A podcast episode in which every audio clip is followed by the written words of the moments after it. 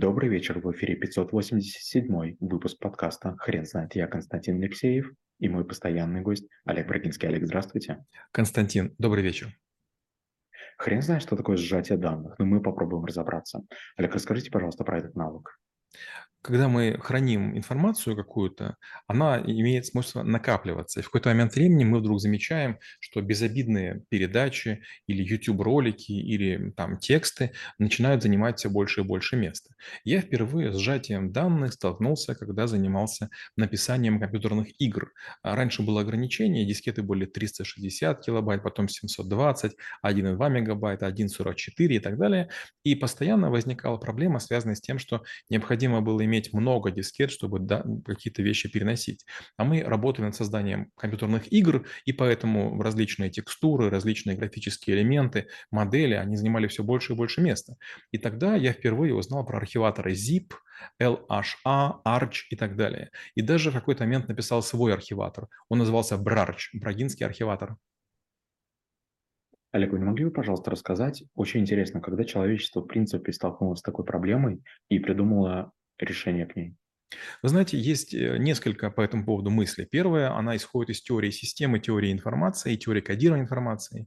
Ведь смотрите, когда, допустим, э, мы какие-то жесты показываем в спорте или на войне, мы короткие команды, короткими командами заменяем какую-то очень длинную последовательность. То же самое касается, допустим, спорта. Если вы видели американские фильмы, там особенно игроки в сокер или в регби, в какой-то момент времени друг другу показывает какой-то жест, который обозначает номер комбинации, которые будут разыгрываться делается.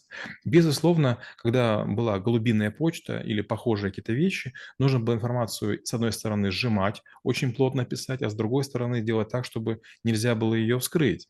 И поэтому появляются всякие криптексы, появляются различные а, способы поворотных решеток, где текст пишется в квадрат, вообще без пробелов, и с помощью специального шаблона, поворачиваемого на 90 градусов, мы можем прочесть сообщение. Олег, вы не могли бы, пожалуйста, описать а, основные принципы, а, которые могут а, показать как сжатие данных работает? Если честно, э, принцип буквально только один. Это переход с байтовой структуры на битовую. Бит – это единичка информации или кусочек минимальный, и байт состоит из 8 бит. И вот э, когда мы пытаемся как люди закодировать что-то, мы обычно используем байты. А вот если мы переходим на биты, тогда возникает возможность делать более плотную упаковку. Это первый подход. Второй подход. Можно писать или буквами, или можно писать морфемами, то есть приставками, корнями, суффиксами и окончаниями окончаниями. И э, сжатие данных а, обычно строится на основе частотного словаря, где мы пытаемся посмотреть, какие последовательности из одной, двух, трех, четырех, пяти там, или шести знаков встречаются, и наиболее длинные, частые последовательности мы заменяем э, короткими битовыми масками. Как следствие, и наступает как раз. Мы с Максимом Голуб недавно написали статью, она есть на английском, на русском, а, о коде Хафмана. Это как раз основа всех архиваторов. Олег, расскажите, пожалуйста, о допустимости потери. Ведь если я правильно понимаю, при сжатии данных мы все, все равно что-то должны потерять. А, не совсем так. Есть два типа а, сжатия с потерей данных и без потери данных. Например, если мы архивируем а, вычисления, модель звездного неба, какие-то очень там, важные тексты, скажем, стенограмм или протоколов, мы не имеем права ничего не терять, и используется сжатие без потери данных. Но когда мы имеем дело с картинками, с изображениями, мы можем данные потерять. Например, если мы берем фотографию, там, сфотографируем ее каким-нибудь фотоаппаратом, там 200 мегапикселей, то высока вероятность, что будет маленькое дребезжание. И красный, малиновый, бордовый будут перемежаться. И алгоритм делает стабилизацию. Редкие выбросы маленького размера он приводит к фоновому, фоновому изображению, и таким образом происходит искажение информации, которая почти незаметна. Олег, расскажите, пожалуйста, про актуальность этого навыка. Ведь поправьте меня, если я скажу, что многие программисты пренебрегают им и делают э, весомость своего произведения в виде программы очень большим. Да, абсолютно. И я с этим столкнулся. Вот какой интересный момент. Был, был время, и я писал хакерский редактор, об этом тоже есть статья. Он назывался Head. И э, я очень боялся а, по его функционалу а, мой редактор мог перейти через размер 64 килобайта, 65 535 байт, а раньше до с версии 3.0 и, и там 3.30 не поддерживал файлы большего размера. И это была просто катастрофа.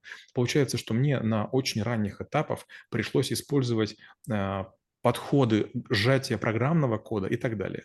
А когда стало очевидно, что вот дискеты маленькие, эм, command.com как э, файл системы операционной, мой редактор, а, AutoExec, ConfigSys, получается, там вот эти вот пять файлов суммарно занимали больше 100 килобайт, а это было почти треть дискеты, это было очень обидно. И тогда я пошел на такой отчаянный шаг, я в свой редактор, встроил э, Command.com, и теперь, получается, я сделал модифицированную версию системы операционной, э, и запускался мой Command.com, который содержал в себе и DOS, и содержал в себе редактор. Получается, я от боязни перейти за пределы вот этого размера предельного, я, наоборот, э, достиг того, что внутри моей программы были другие программы. И последний размер моего редактора, который имел 746 функций, был 56 килобайт. Для примера, лексикон, слово и дело и другие редакторы, они занимали тогда, как правило, несколько дискет. А мой мог на дискету поместиться, ну, раз 20.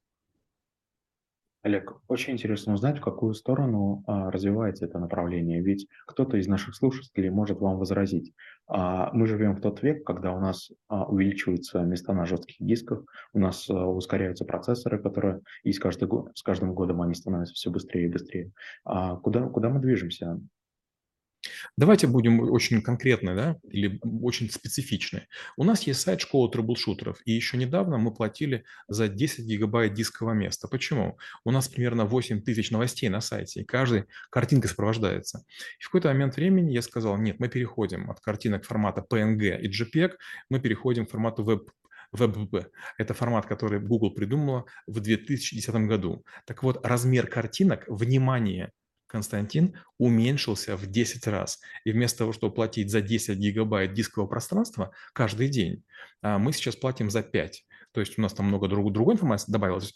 Мы, получается, сжали информацию и а, стали платить гораздо меньше. И понятно, что это, наверное, мелочи, но минимум 4 тысячи в год мы сейчас экономим. И понятно, что у нас новостей каждый день выходит 7 штук, и нам этого хватит примерно еще на 2 года – и дальше уже мы все исчерпали. То есть у нас данные уже сжаты. А представьте, есть масса людей, которые данные не сжимают и хранят их в обычном виде. Другой пример. Все файлы мои, они перестали помещаться на 128 гигабайт. У меня была флешка, я купил ее в 2016 году, она очень скоростная, очень горжусь ею.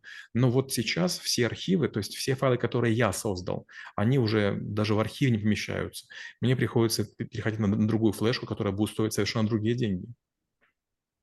Последний вопрос. Очень интересно рассказать нашим слушателям, чем а, понимание самой логики сжатия данных может помочь им в обычной жизни. Я скажу такой пример. А, ко мне очень часто обращаются мои бывшие коллеги, а, хоть я не программист, давно уже, я ведь не программирую почти каждый день, я делаю это все реже и реже, но они говорят э, следующее, Олег, вот у нас там большая база данных, вот нам не хватает чего-то. Я говорю, ну расскажите структуру. Они мне структуру рассказывают, я придумываю систему кодирования, это такое предтеча сжатия данных, и база данных уменьшается там 48 раз, 50 раз. Они такие, м-м, круто, вот вас раньше учили. Нет, нас не учили. Наоборот, наш наши педагоги ничего не знали, не было никаких книг, а, компьютеров не было, мы программировали на бумаге с карандашиком. Но именно медленные процессоры, малые объемы памяти приводили к тому, что мы делали всякие чудеса. Некоторые игры наподобие Вольфенштейна была игра «Катакомбы of Abyssina». И эти катакомбы, катакомбы бездны, а эта игра, она занимала, наверное, там 800 килобайт. И в ней было очень много уровней и много разных всяких э, объектов. Почему? Потому что использовалось сжатие данных. Знаете, есть такая фраза «голь на выдумке хитра». Или вторая «ограничение стимулирует инновации». Олег, спасибо большое. Теперь на вопрос, что такое сжатие данных, будет трудно ответить. Хрен знает.